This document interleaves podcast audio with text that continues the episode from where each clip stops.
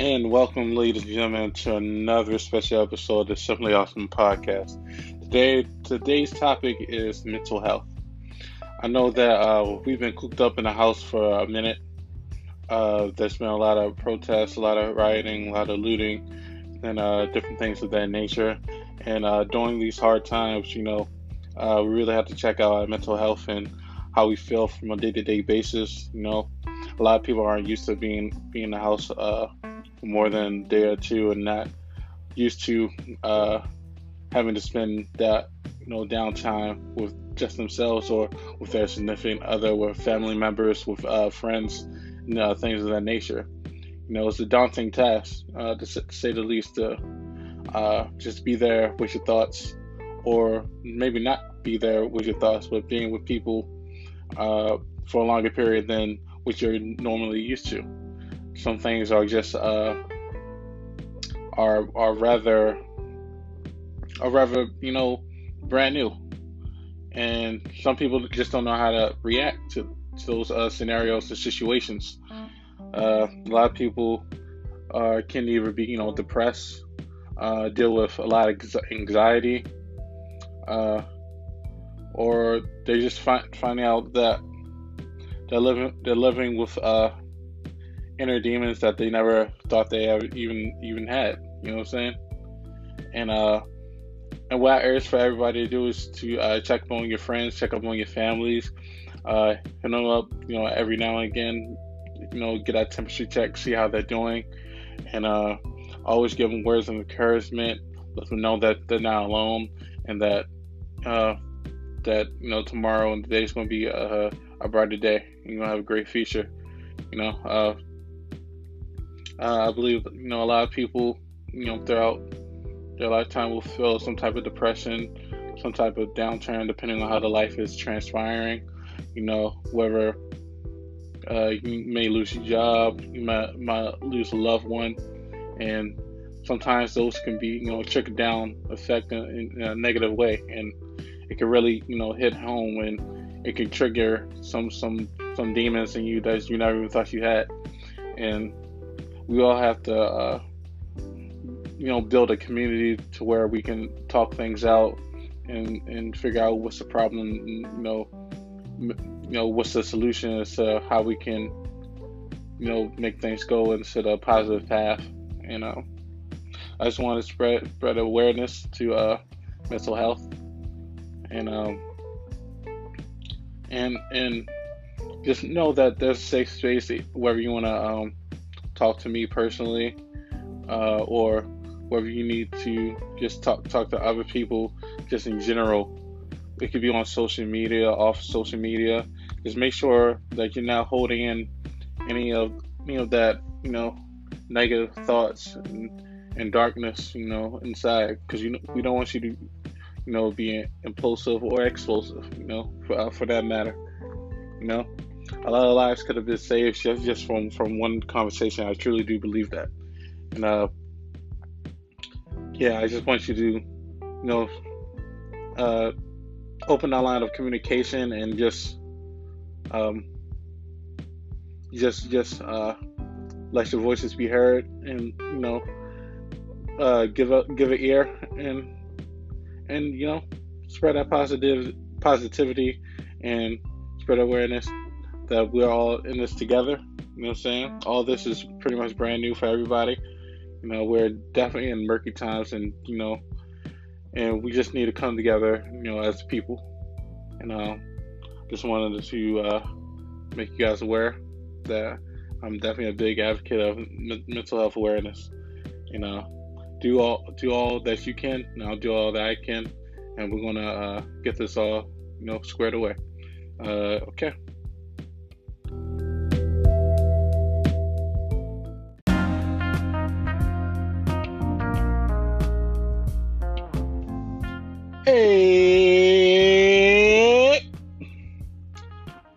NBA is back, folks. Yes, ladies and gentlemen, the NBA is back. Beginning July 31st, 2020, we will have NBA games back. Uh, the season will resume, uh, finishing out uh, eight games of the regular season, and then uh, the final two teams in the uh, East Conference will have you know a playing game if uh, five or more games are uh, need to be decided between the eighth and ninth seed. I am so for this uh, format. I'm so glad the NBA has returned. Uh, when the coronavirus hit, and uh, uh, the NBA was the first to actually, you know, be right right on top of it and you know shut everything down, which led to a trickle, down effect into you know everything closing.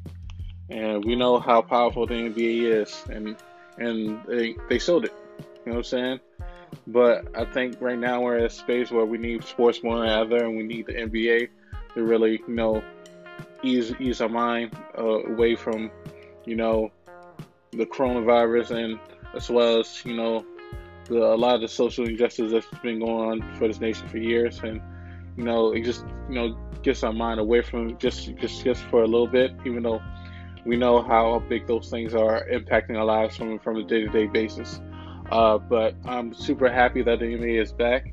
Um, I really want to see uh, uh, the players get out there and, and you know ball hard and uh, I'm interested in the storylines. You know what I'm saying? Unfortunately, we don't get to see you know all all the best stars. You know what I'm saying? Uh, KD just announced that uh, he's not returning for the season. He's going to wait till uh, next season. Um, if the season uh, uh, based on how everything's tracking, uh, the next NBA season won't begin until December the 1st, so that's probably when we can expect for KD and Kyrie to return and see see them. Even though that currently that their team is in a playoff competition right now, but I guess it just makes sense that uh, KD doesn't return now, considering that Kyrie is not gonna uh, wouldn't be able to play right now. Uh, if you if uh, KD were to return, it would just be solely him and uh, the rest of his running mates. So that makes sense. Give KD time to uh, be 100% healthy as well as Kyrie, and they could try to make a championship run uh, the following next season. But however, I, I, really wanted to see KD get out there and play. He's uh, to me, he's uh, the greatest uh, basketball player right now that we have. But you know, it is what it is. Um, I think this uh, actually gives chance uh, for somebody else to to get a title. You know what I'm saying? Uh, right now, uh, before the the uh, season was postponed, the Rockets were looking, you know, piping hot, despite you know the small ball lineup where everybody's pretty much like six five and under.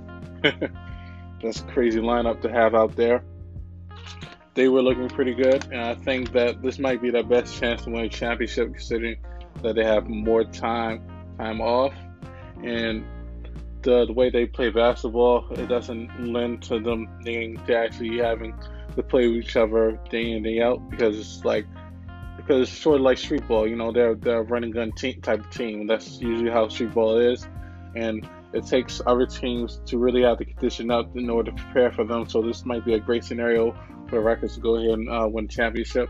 Uh, the Lakers were playing uh, at a high level before uh, the season postponed with uh, LeBron and uh, AD. that dynamic duel of LeBron having a MVP type of season and um, AD just you know having another All World season as he usually does. Um, the Lakers were looking pretty scary, you know, knocking down the Clippers and Bucks within a you know a small time period before the season postponed. So it's, uh, it's going to be interesting to see whether the Lakers can uh, still have that uh, chemistry that they that they had earlier in the year. Um, before the season was postponed, uh, the Bucks were clearly uh, like the best team throughout the most of the regular season with Giannis and uh, his supporting cast. You know, um, I think the Bucks still are dangerous with Giannis. Anytime you have a seven foot guy who probably runs like a four two on the basketball court is is, uh, is amazing. Just going and dunking on people left and right. Um, however, when it's playoffs basketball, you, he's going to have to learn how to shoot. If he can't shoot, then the Bucks aren't going to have a chance to win. My estimation, uh, I just don't see it happening. Um, also, out from the East, uh, Boston looks good as far as um, uh, they can go at least six or seven deep as far as their uh, their their depth is concerned. And I think uh, that's definitely a difficult out for any uh, team in the East. Even though I think uh, Toronto, the defending champs, has um, just as deep as the team, even without Kawhi. You know they have a lot of interchangeable parts with Pascal Siakam, uh, VanVleet, Kyle Lowry, uh, the boy OG. Um, Still got Marc Gasol, still got Ibaka, so um, that's gonna be interesting. Uh, of course, everybody was looking at Philly and how how they've been playing. You know, heckling. Uh, uh, I think heckling Jai. What? well, never mind me. Well, pretty much that they've been uh, inconsistent and haven't been playing the way that we all thought they were going to play throughout the season. Even though they, to me, you know, they still had a good record and anytime you have pretty much the best big man in the league, uh, no offense to Anthony Davis, but I think Joel Embiid is the best big man uh, uh, in the league, and you have the you know the tallest point guard and the most gifted uh, point guard, I say, and uh, Ben Simmons. Granted, he can't shoot a lick, but they those two give you a chance to, to, to win a championship. I, I, I do believe that, even despite despite uh, the lack of shooting. I think that uh, they're just so gifted as far as um, you know their day in day out matchups. Whoever has to guard them, you know what I'm saying. Uh, so that's pretty much how, how my outlook on the East is. On the West, um, I said Houston said LA Lakers. Clearly, Clippers are still the favorite. You know, anytime you have um, the the defending uh, Finals MVP and Kawhi Leonard, and then you have a guy in Paul George who's another six foot nine wing player, and you have uh, uh, a professional scorer in Lou Williams, and you have um, uh, uh, you know Energizer Bunny and Montrezl Harrell and Pitbull and uh, Patrick Beverley. You know that gives you a, a you know championship aspirations and and and they haven't even played play together and yet they're still one of the top teams in uh, the NBA. Like that, that core lineup has not played each other for, for what more than five, five or ten games, something like that. Some some ridiculous stat like that. So it's uh, so it'll be uh, something to see if they can actually gel, come together, and um, uh, create noise. And uh, even though you know, to me, they, they are the championship favorite, uh, no doubt about it. And um, anybody out west, let's see, besides Houston, the Lakers, um, Clippers, I really don't see anybody else really making noise. Um, it'd be interesting to see whether the uh, Pelicans can um, sneak into pit, sneak into playoffs and uh, face the Lakers first round.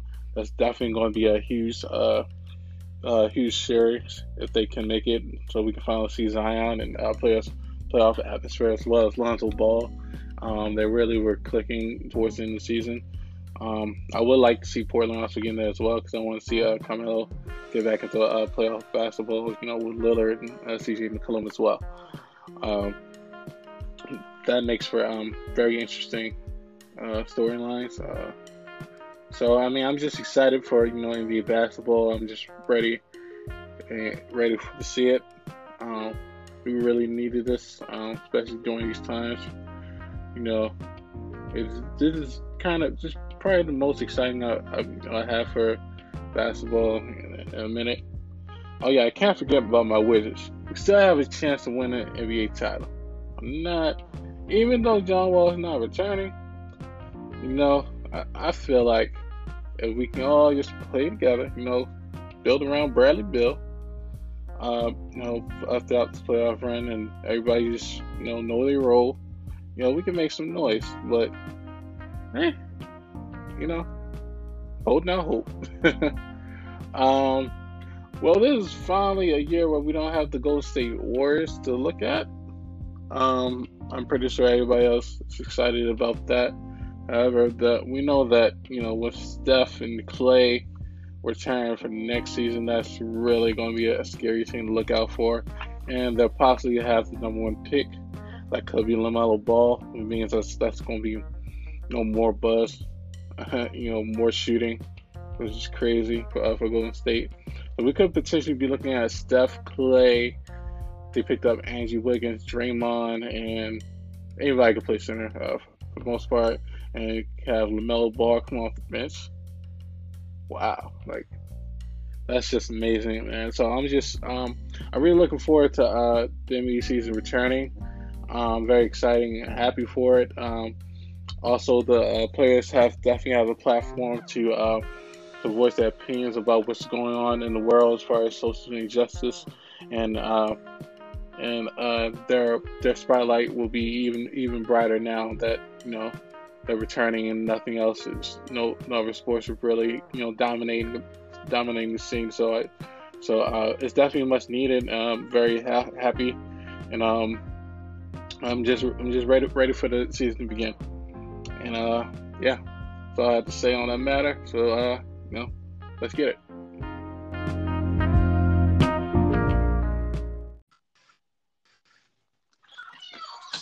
Hello. Hello. Hello. Welcome, Kimberly. You are now uh, joining the Simply Awesome podcast. How are you feeling today? I am feeling lovely. How are you? I'm feeling great. You know, it's a nice sunny day. Uh, you know, it seems like the days are just going by, you know, during the times that we're in. Uh, but uh, overall, how are you feeling? Like, uh, how's your Zen? Um, well, I just finished my walk. So, uh, my Zen, I'm feeling very like calm and mellow right now. But that could I might have released some vibes, you know, when you go on that nice walk. oh yeah. Okay. So you're just blowing off some steam or just just just taking the you know the earth and the sun. Yeah, I definitely needed that vitamin D. You know that when you when you let the sun beam on you, like it basically just gives you that bolt of energy and it makes you feel really good. So my walk is like really sunny. There's like very little shade, which makes me feel good every time. Most definitely, because I, I take my morning walks and you know just be me and the sun, uh, seeing it rise and uh, really just you know blow off steam and uh, got me focused on like my next moves for you know for out uh, for the next day. Absolutely. Um, all right, uh, but I invite you to you know have you know a thoughtful conversation about know what's been going on in uh, recently over these past few months. Uh, uh, uh, my first question is how has uh well first of all uh your occupation is teaching uh correct? Yes. Yes yes. And so how is teaching uh during this time of the pandemic of covid-19 um that itself has been a journey. Um when it comes to like just this whole idea of distance learning um, and virtual learning. A lot of our kids one of the things that we knew was going to be a problem is like they didn't have access to technology. Mm-hmm. um, so that was a major problem. Um, we were being told by the district you know that you need to engage in virtual learning but if you have children who don't have devices then you need to make sure that you are reaching out to them and talking to them at least like twice every week but then that was difficult because you have people who or students who don't have working numbers. So um, when we were trying to get in contact with families, although on my end it worked a little bit better because we use this platform called Class Dojo. I'm mm not sure if you've ever heard of it. Yeah, people who have, okay, so people who have kids, you know, they they know about it, and people who work in education know about it. But it's basically a easier way to communicate with your families and your parents. Um, but one of the problems is that like um, sometimes people took it take it off their phone. They um, feel like it takes up a lot of space, or they just stop checking it. So one of the biggest problems during this pandemic was just like being able to connect with kids, like being able to forget about the virtual learning aspect of it, but getting into contact with children and families. Mm-hmm. Um, there there are still some children who I have yet like and I have a team. So I'm I'm one of three. There's three teachers on my team, including um, we have a dean of equity who is kind of like the administrator on my floor, but he's a part of my team. We have some people, regardless of who reached out on our team, who we have not heard from. And then there were some people where during this pandemic, like trying to worry about your child logging on a website was a big that that was like a minor thing. Like I had families who were trying to figure out housing, were trying to figure out um, their gas and electric stuff like that. Um, so it's just been it's been a very eye opening experience, um, but it's been very challenging to say the least. Uh, would you say it's the most challenging thing you faced so far in your uh, career? Um, that's a great question. I wouldn't say it's the most challenging thing I've faced this far in my career. I'll say that um, I'm big on like evolution, right? The evolution of things. Um, mm-hmm. I, I think that it as weird as this may sound, I feel like it was necessary. It was the necessary push that a lot of veteran teachers needed because mm-hmm. um, we are we're evolving as a people, right? And the way that we reach children needs to look different because that's a completely new generation of like ch- person, you know. So yeah. it's like I, I feel like this was as as unfortunate as it is. I feel like it was necessary because now um public education might be able to look different. You know, it was it was like it's forced upon us to do this um, distance learning and do all um, these. These are the things that we've been doing are things that people talk about in advanced instructional strategies courses when you're getting like your master's in education. So mm. we're talking about flipped classrooms. We're talking about um, um, self-guided learning. We're talking about student-paced learning. We're talking about um, the children basically the teacher being a facilitator and the children kind of having to take all of this and kind of go with that inquiry based so type of self ownership type of thing. Exactly, exactly. So I just feel like I feel like it's been challenging, but it's been so necessary for a lot of reasons. Do you think this time is uh, making or breaking a lot of teachers? Uh, I think it's making. I think that the one the beauty of this and what I've seen, um, and it's it's always very interesting when you have like veteran teachers. So these are people who have been teaching since before I was in school, right? Mm-hmm. And them basically learning how to use technology, right? Learning how to post assignments, learning how to get on Google Meet. Um, so yeah, definitely been interesting and great to be a part of, but okay. challenging. Uh, uh, what do you prefer? Do you prefer uh, the way things are now, or do you prefer uh, teaching in the classroom? Definitely, hundred percent prefer teaching in the classroom. Um, and I think any teacher who listens to this um, will more than likely feel the same exact way, simply because the unfortunate um, part about my field is that I have a lot of children who I don't like to call them poor readers. Um, I call them striving readers. And my mm-hmm. striving readers are my readers who are performing at um, at least two or more grade levels below. And I also have um, in my school population, we're actually getting an abundance of ELL learners, and that's um, English language learners. Mm-hmm. And so those ELL scholars that are coming to us, some of them speak no English at all. Some of them um, speak like broken English, so it's a mixture between their home language and then English. Um, so that has been very difficult because this year specifically, I had an ELL student who, first day of school, he told me he didn't know how to write. He said, I can't write. That was the first day of school. And I've seen him grow so much. And I couldn't say this, I couldn't say that I'd be able to say the same thing if I only were able to reach him through distance learning. I don't think I'd be able to say the same thing. So I would definitely prefer in person over um, this distance learning that we've been doing. But for some of my more challenging friends, my um, kids mm-hmm. who um, just couldn't couldn't stay focused in the classroom, um, had a lot of issues with like eloping. Um, they're still kind of playing online, but I feel like that worked a little bit better for them because they were able to kind of get on whenever they wanted to, you know, wanted to get on. As, as long as you get on the Google Meet and you get on to complete your assignment by the due date, they're good. So it just, I think it just okay. depends. It depends on the grade level. It depends on your student population. But me personally, I prefer being in person. I love teaching, I love seeing my children and being able to connect with them on a personal level. Okay. Uh, how do you see uh, students advancing? Uh, let's say we get through this pandemic uh, within, let's say, four to five months. Like, how did the transition of graduating and move on to the next grade level? How do you think that transition is going to ultimately affect them? Um, that's definitely going to be a difficult transition, especially if um, no one knows yet, but um, depending on what phase we're in, especially if we start the school year off um, doing distance learning.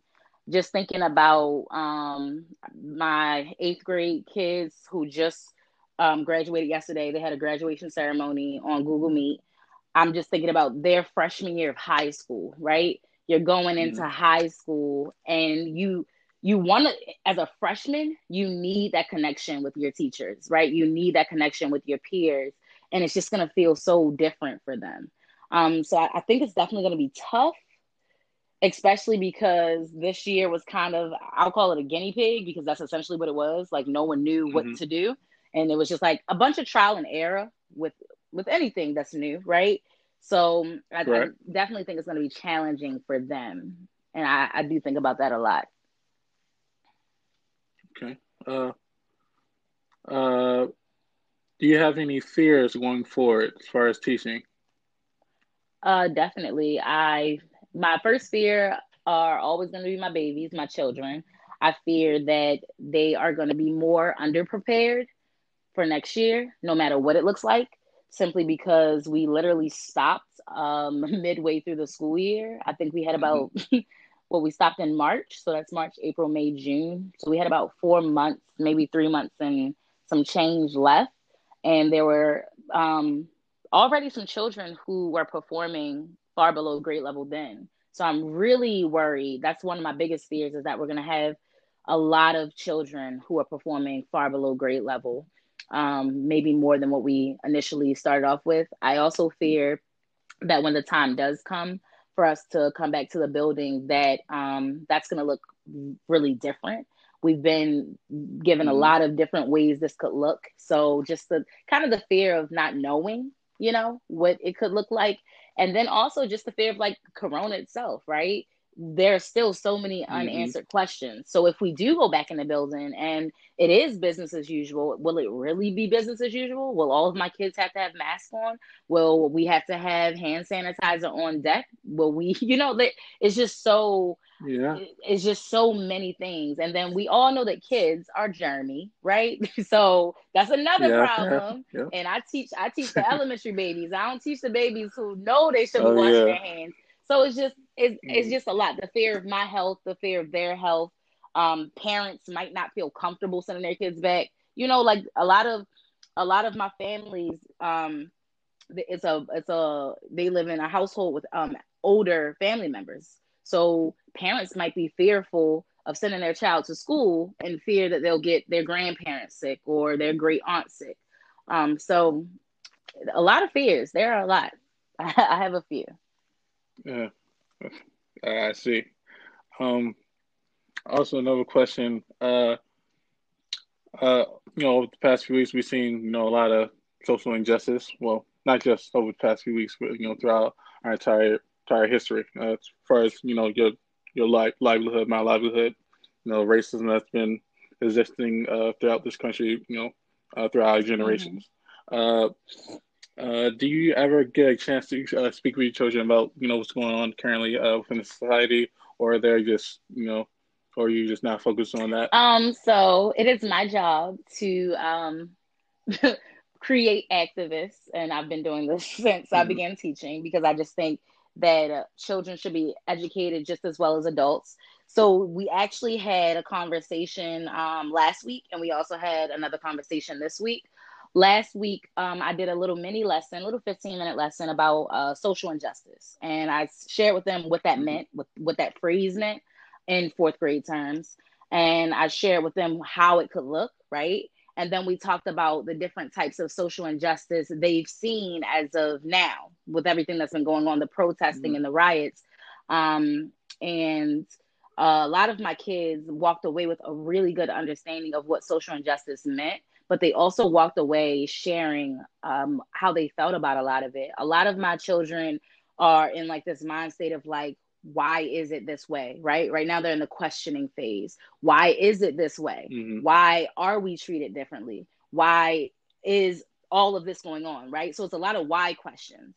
Um, but then we went into the conversation of like, what could you do? Right. So like it's even though you are a nine, 10 year old person, what, what what is something that you can do? Right. And so then one of my kids brought up the peaceful protest um, that has been going on. Another one of my kids said, sometimes I feel like the best that I can do is look stuff up like research and i was like that's perfect right because then you then you become mm-hmm. more knowledgeable not just about um, the people who have lost their lives to racial injustice and um, police brutality but now they start researching and learning about the roots of it um, so those are just really those are the conversations we've been having at the end of each lesson i share quotes with my kids um, the quote that i shared yesterday was a quote from james baldwin and I wish I had it sitting in front of me because I could share it with you. But essentially, it was basically mm-hmm. like, um, basically what he was saying was, um, if you don't face it, not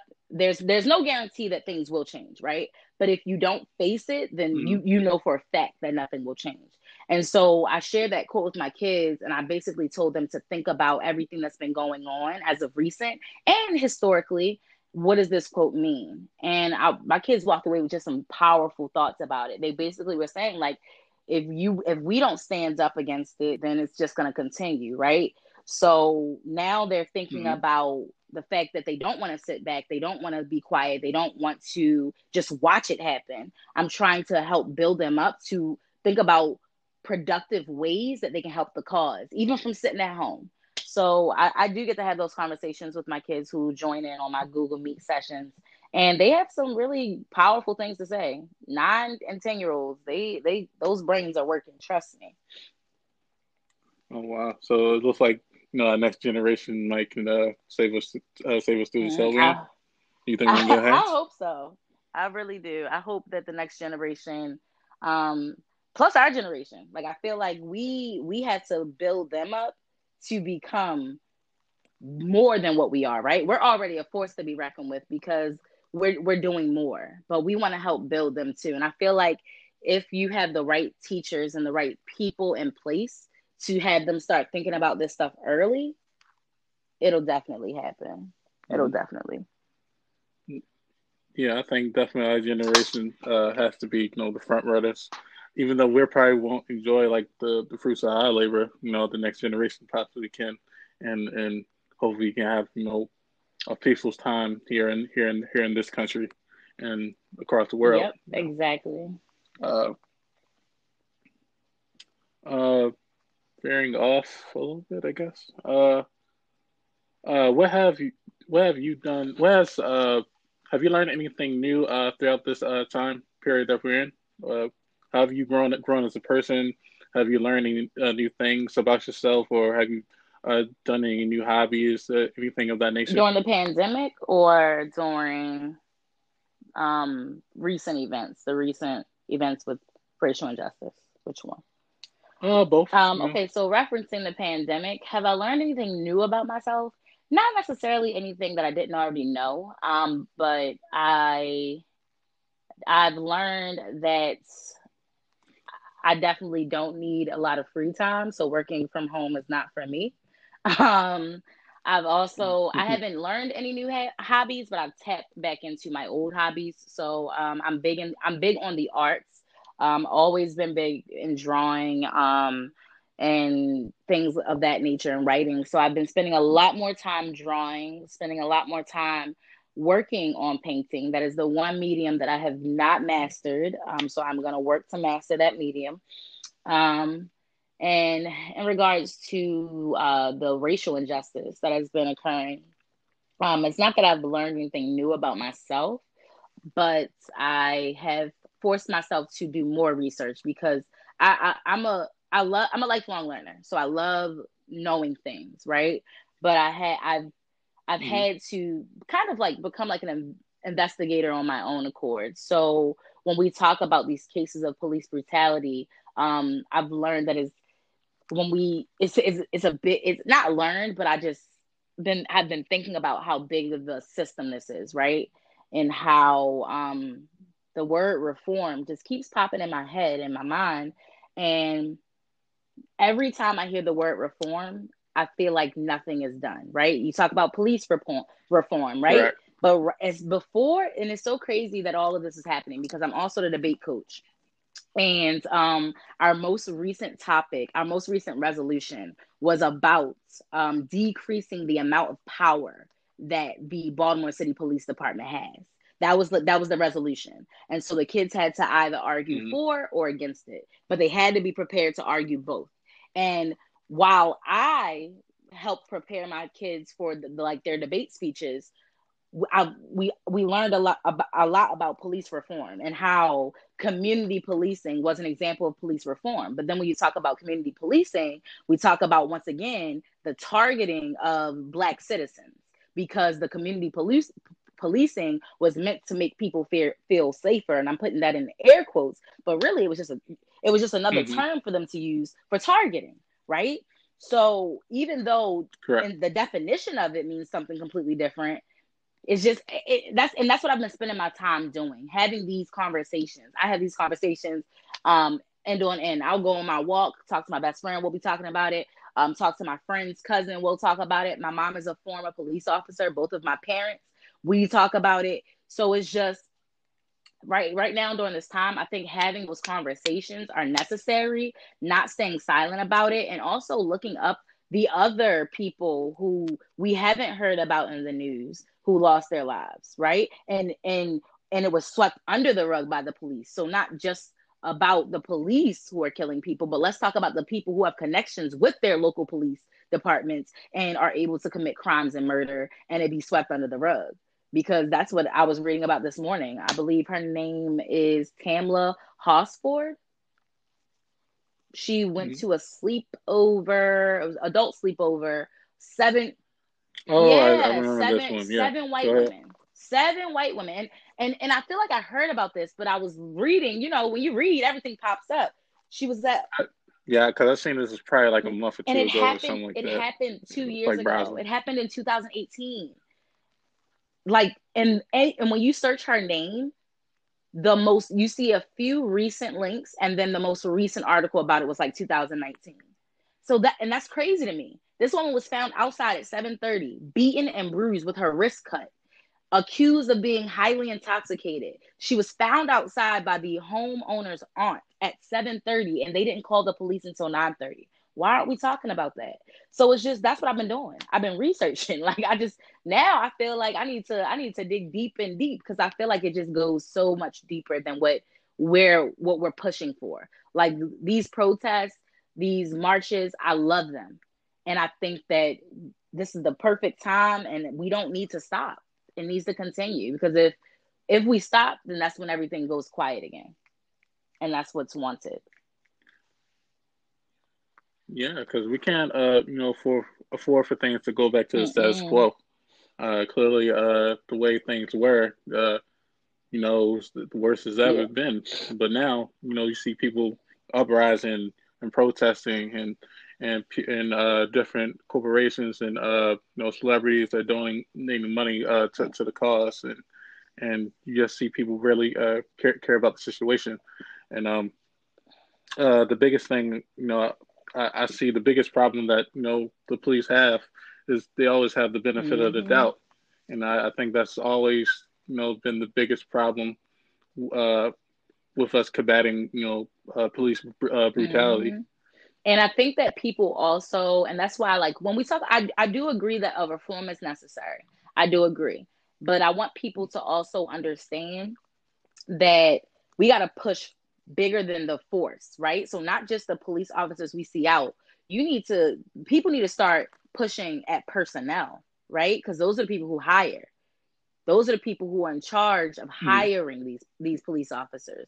So you hired this killer, this murderer let's look at that record. Let's look at because a lot of the times when these police officers are getting hired, they've had they have things on they have records and not necessarily like arrest records, but they've had pretty significant. They're mentally yeah, off. They're they've had some pretty off. significant, you know, run-ins with the law that should be considered before you hire them to protect and serve.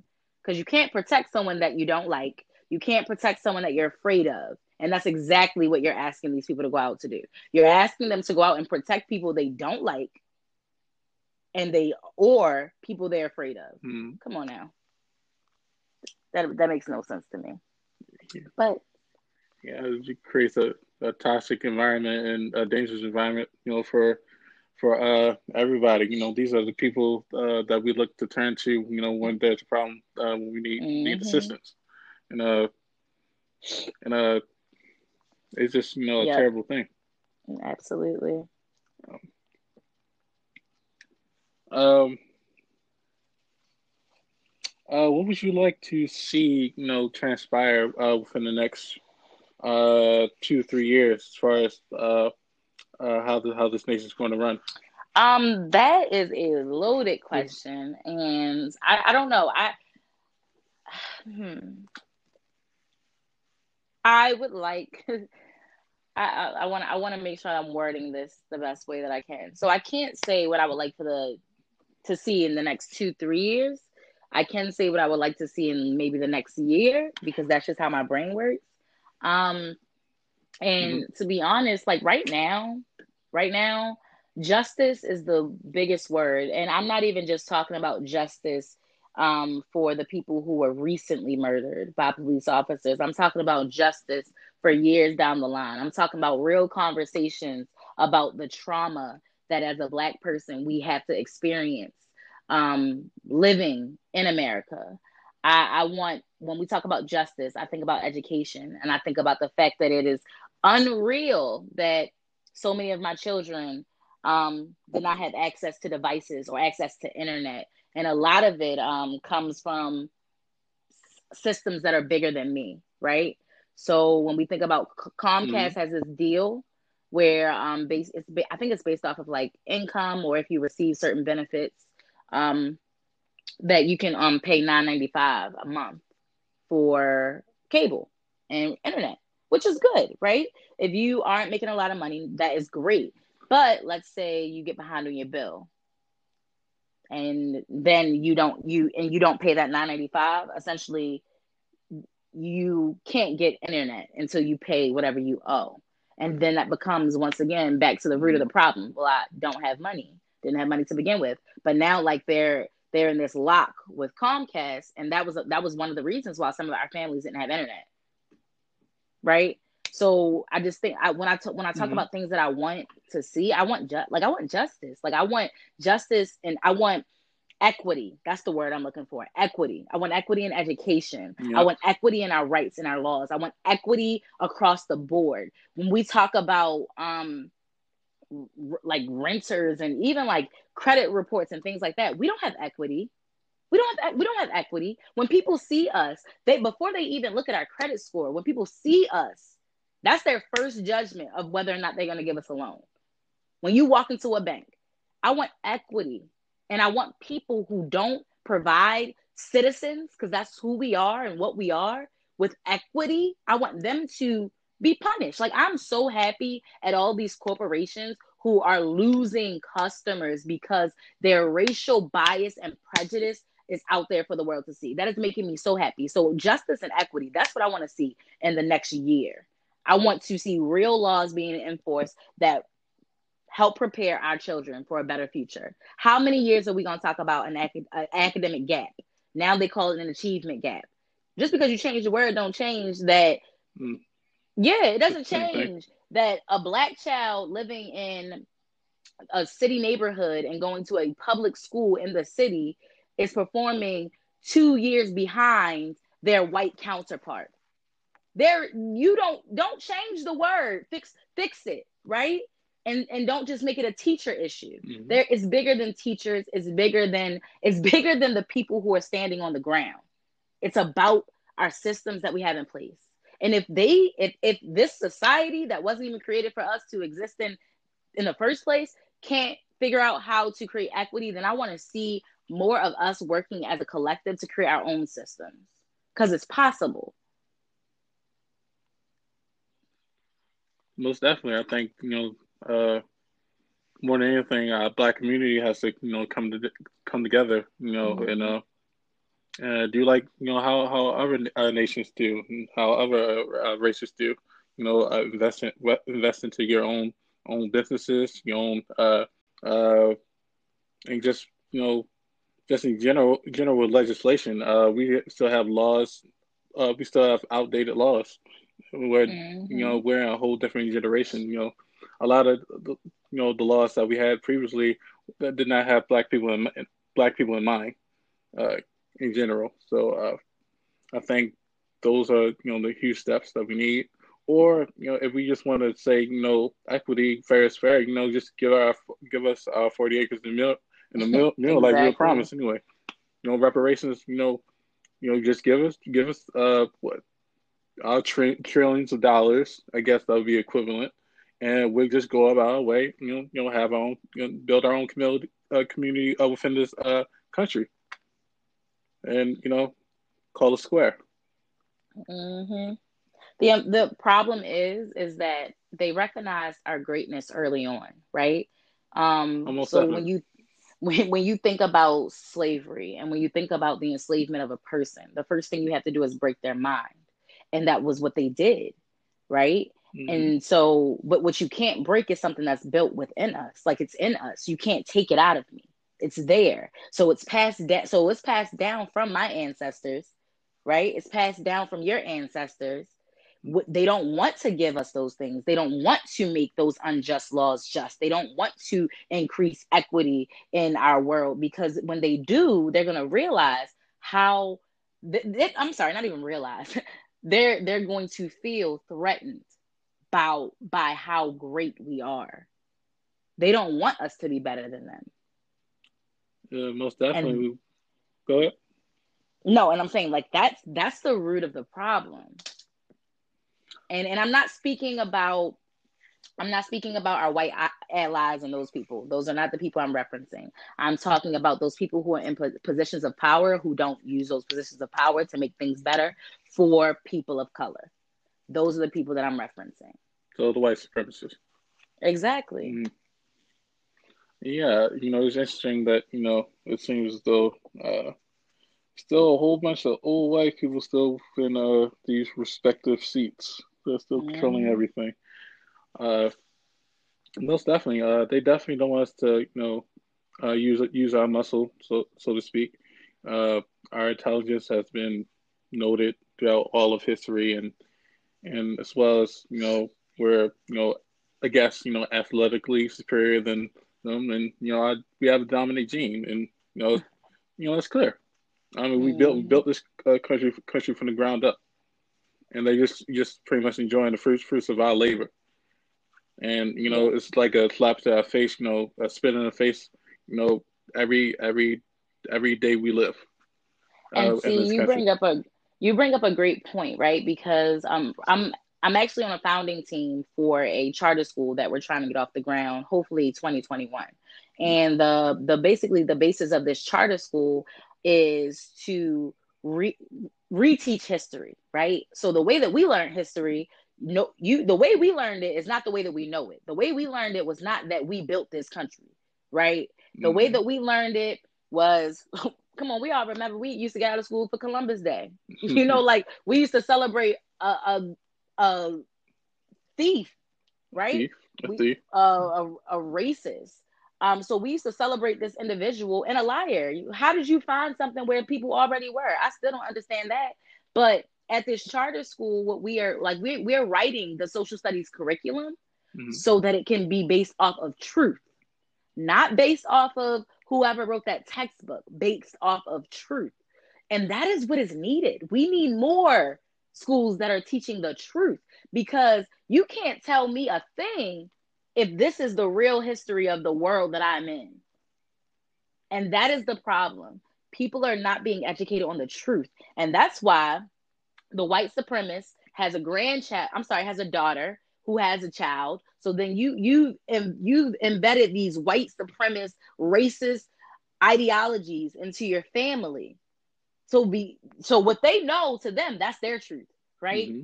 There's a difference between their truth, my truth, and then the actual truth. And that's what we need to get down to. You teaching me about the Holocaust of the Jew and the Jews. Let's talk about the Holocaust of the African people. Mm-hmm. They don't want to talk about that. And uh, growing up, But yeah, but, yeah, they're trying to um, uh, they don't they don't teach us uh, well when I was growing up, uh, with when it came to social studies and anything like that, uh, they they barely touched on touched on uh Black history. Mm-hmm. It was mm-hmm. pretty much just uh the only time you really heard about uh anything black was just uh the civil rights movements, and then it moved on. However, you know, uh, these children, uh, people, people just in general, uh, you know, need access to African history, African American history, uh, uh, as they're growing up, just in general. Yep, and it's also about so it it's also about your teacher, right? So you said like the only time you really touched on Black history was like that February, that month, yep. right? But but think about whose fault that was. Your teacher has power in their room. Granted, there are some things I can and cannot do. There are some things I have to teach because that is what the district mm-hmm. said and that is what the district paid for. But when I'm teaching the American Revolution, I'm pointing out the fact that you had Crispus Attucks in this Boston, um, the Boston Massacre painting, right? I'm pointing out the significant black people and what it don't it, but your teach if, if you're going to be in a classroom, you got to figure out how am I going to educate the masses the best way I know how. So then it, t- it takes you back to what what kind of teachers do we need, right? What kind of That's teachers true. do we have? Because you can't be a teacher and be a sheep. That's not how it works. And that's the unfortunate reality. We have people who are in education who are sheep. So you're not educating children and you're not teaching them how to become social activists and you're not using that 5 minutes during your morning meeting to talk about real live things no matter what grade your the child is in because that doesn't really matter. You can have a real conversation with a six year old just got to change the words. Most but that's that's just that's what's not happening. And that's that's the problem we run into and that's why people are tired.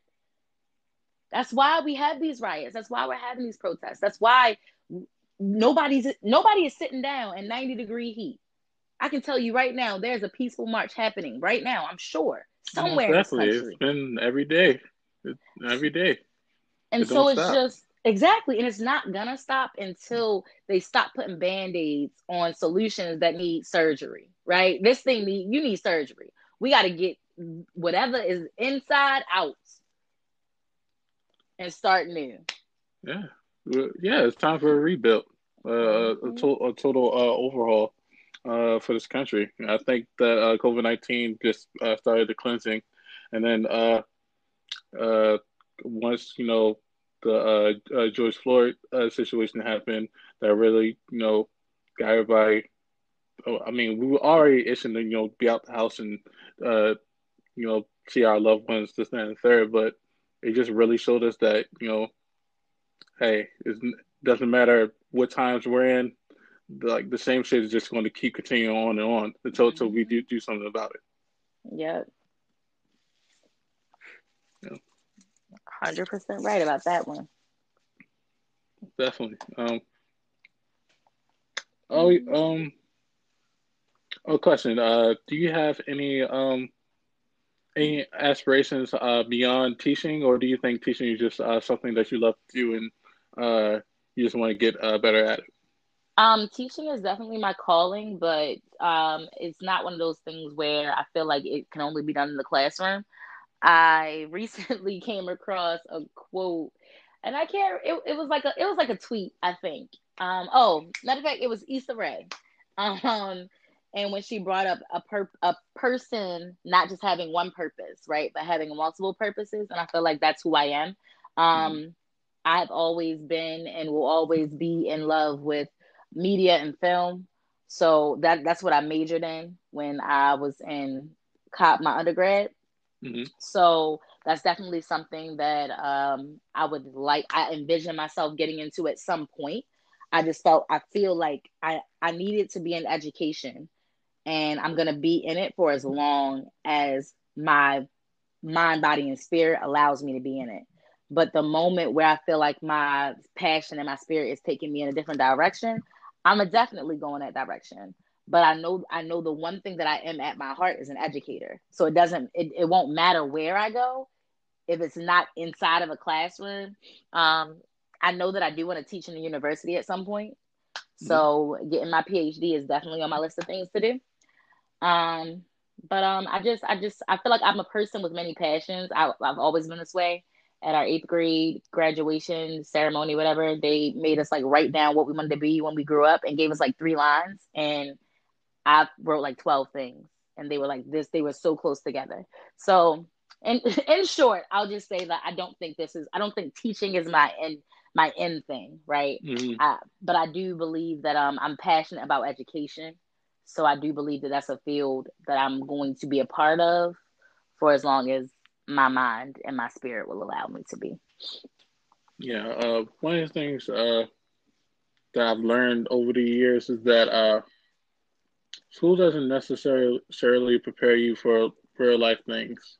That's mm-hmm. not no knock on you know the teachers that have taught me, but uh, when uh, going through college, uh, and once you graduate from college, you start to learn that, hey, I need like you have like two two two thoughts. Uh, one one thought is uh, I have to do this certain thing.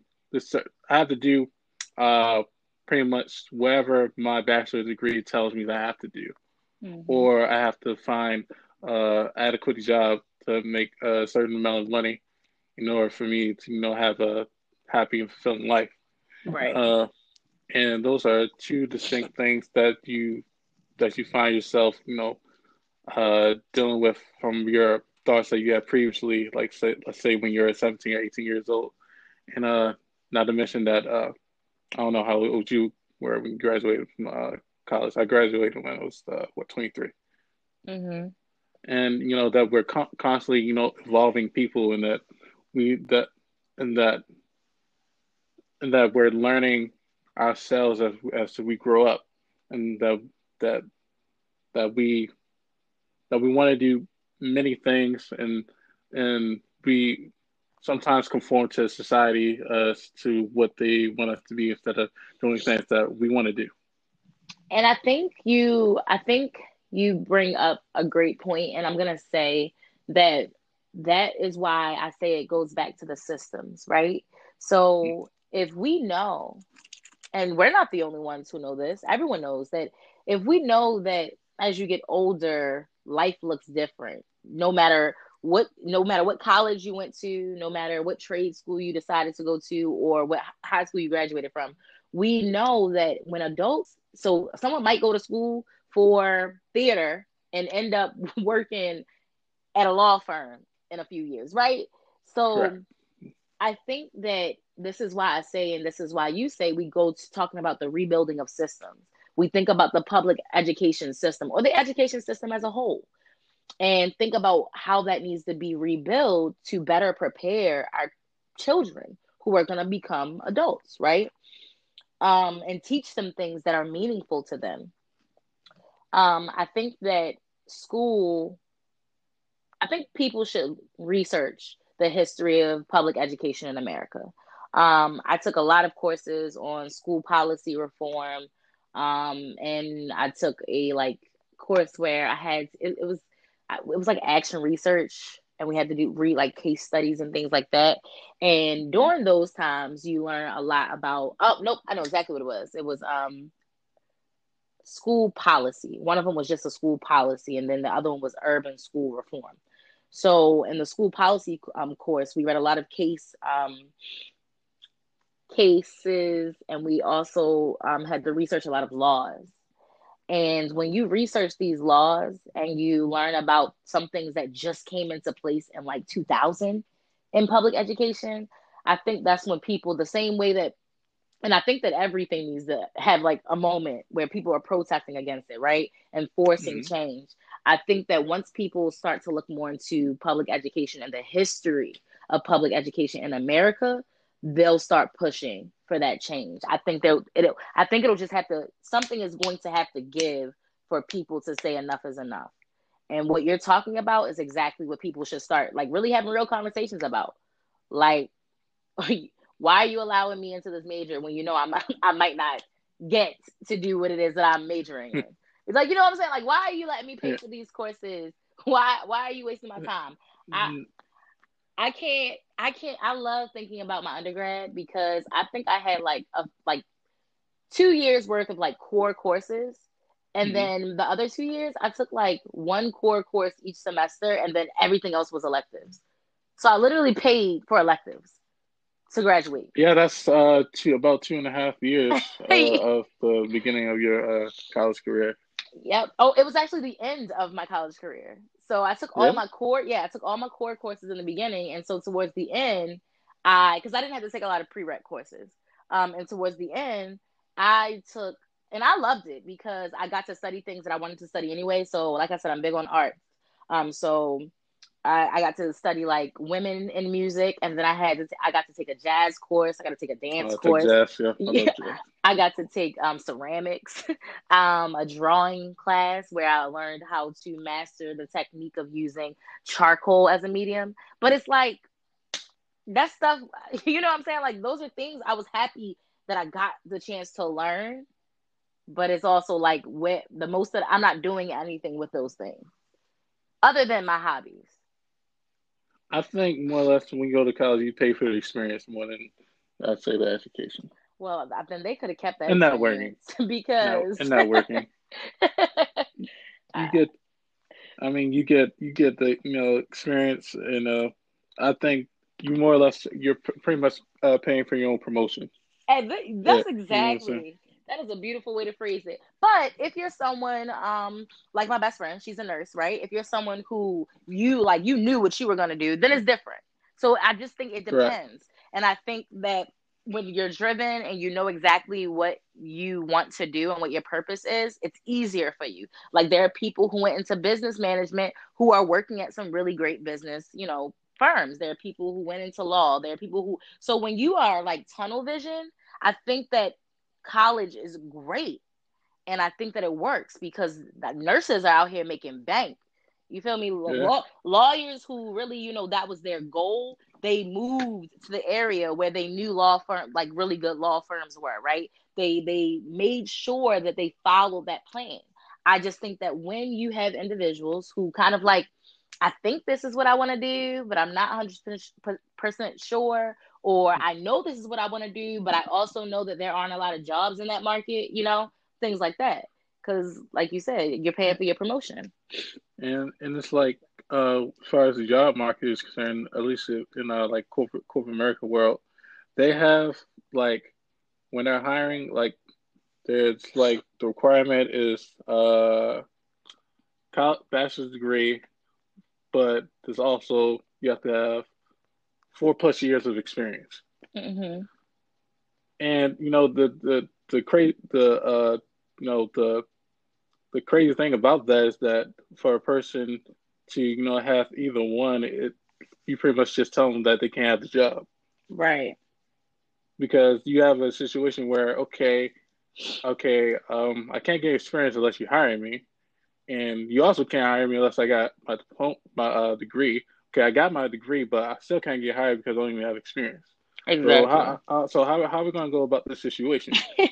right. How, how, how do you plan on helping me get the experience that I need? Yeah. Like that, that was a major problem I ran into when I was looking for internships when I was mm-hmm. um, still in undergrad. I was trying to get an internship at like local magazines because um, I, I wanted to explore everything that I wanted to do. So I wanted to explore if I was going to um, go into magazine writing, or I also want to explore if I was going to try to go into the broadcast field.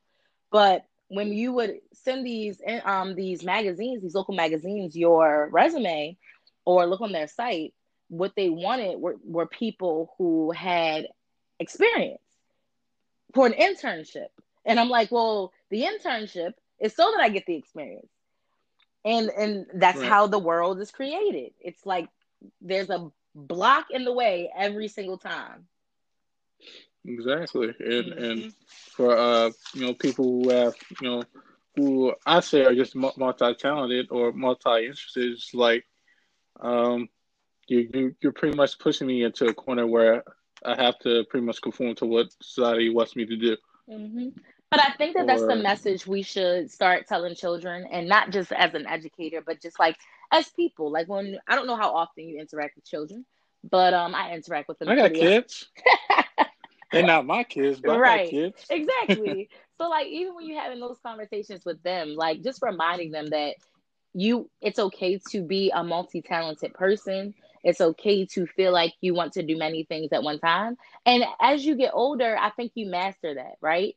Like I love teaching. I love being an educator, but I know that I love photography and I love videography and I love paint, well, trying to paint and I love drawing. So what it, what it's really about is finding those crafts because I will say if I did not um, study journalism and new media, I would not be able to be the coach for the broadcast club at my school. You get what I'm saying? Mm-hmm. So it's like you got to remind yourself that everything happens so that you can be a part of the puzzle. Because now, what I've been able to expose kids to that they might not be able to experience until college, like myself.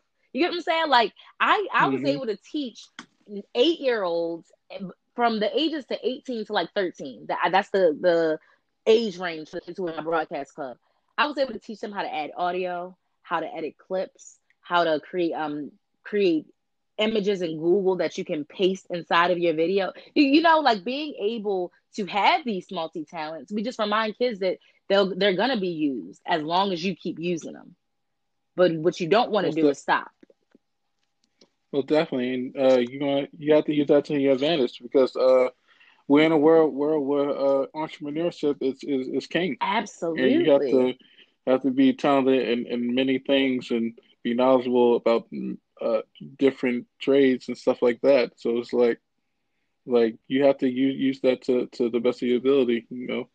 Absolutely. Can't be a, a one one trick pony. Exactly. Uh, in, in today's society. And I think it's easier to understand as an adult like, and even now, like I'm a 27 year old woman and I posted um, a sketch, a sketch. And mind you, I don't think my sketches are that great because it's a sketch, right? But um, I posted a sketch on my story, and I had this girl from high school. She sent me a message like, "Did you draw that?" And I was like, "Yeah." And she was like, "Oh, well, I'm coming up like with this line, and I, I wanted, I don't know how to draw, but I want to draw out some designs. Would you do it?" And I'm just like, "Yeah, why not?" She's like, "Okay, well, how much do you charge?" Right? And mind you, that's not what I'm thinking. I'm just like, I like to draw, so I'm, mm-hmm. I'm I don't mind getting my practice in wherever, and it might not be exactly what you want. But th- me as a 27 year old woman never thought about my talent being something that I could make a business off of, right? So one like going mm-hmm. back to that entrepreneur side of things, like it's a new world. So if we teach children early things that we can use. For example, like we should be teaching kids how to create podcasts. Why why aren't we? Most definitely. You know, like in a world of where people are listening to a podcast in every category, you can you can find a podcast about anything. Why aren't we teaching children about this, right? Why why aren't we incorporating um more art classes that are meaningful to kids? But and goes back to system. Yeah, I think, and you know, I think podcasting is definitely going to be the new wave. Uh, uh what uh, how I got into podcasting, uh, interestingly, uh, I just find find myself. I'm not the most knowledgeable person, maybe not the most aware person, but however, I think you know it still allows uh, still allows for me to have a platform to you know for for my voice to be heard mm-hmm. and uh and uh get to hear other people and uh uh, get to see their viewpoint of things, and and my conversation can uh, once supposedly could lead to other conversations into a more broad, broader, into a more broader, um, to, to a more broader demographic who who may be in positions to where where they they can make change. You know what I'm saying? Mm-hmm. So so for me, it's not just about me personally. It's about uh about building you know growth and uh you know and we're now in in a in a area where we can upload things and an instant it's out there in the world. Right. So anybody could could could grasp any type of information, you know, from from the tip tip of their finger. Yep. And uh, I think everybody has to, you know, has has to dabble in it, even you know, take some type of you know interest in in doing doing so. Mm-hmm whether you want to or not. I think I think it's almost almost your you know your due diligence as far as you know getting getting some type of content out there for for the world to see. Yep. Absolutely. Yeah. Mm-hmm. Well, um, it's been a you know a great chat with you. Uh, uh, I just have one more question. Uh, do you have uh, anything that you want to advocate or uh, any uh, thing you want to say to the world, uh, to the to the listeners out there? Um, I think I feel like everything I've said probably that's that's me advocating. But I do want to just remind everyone that we are all a part of the society that we live in. And um, I, I, love this quote that one of the keynote speakers at this conference I went to right before the world shut down. Um, and he was speaking about education, but I think that I want everyone to think about it in general terms. The work that we do, all of the work that we do, is social justice work. So when we're walking around and even having a, an eye opening conversation with someone about race, about injustice in America, I think is a part of you doing your job. So it's not if you can't make it to a protest, you don't feel comfortable going to a protest. That's understandable. But just make sure that whatever you're doing, you're remembering that social justice is the mission. That's what we're trying to focus on right now. So I guess that's what I want to leave you guys with. Uh, thank you. And uh, uh, before I let you go, any uh, socials? Uh, where can we find you at? Twitter, Facebook, stuff like that. Um, so I suck at Twitter. I tried, um, but um, you can find me on Instagram at underscore Miss Kimmy P. So I'll say that again. My Instagram is at underscore MS Kimmy P. That's all. Okay. That's all. Okay. Yeah. All right, and uh, again, I want I want to thank everybody else. Uh, I, I, want to thank everyone uh, for listening to the podcast as usual. Uh, and uh, you know, have a great day. You know, uh, stay in good mental health, great spirit, and keep on pushing. I strive that for not only you, just for everybody else, you know, out there in the world. All right. All righty. All right, this has been a simply awesome podcast. Uh, until next time.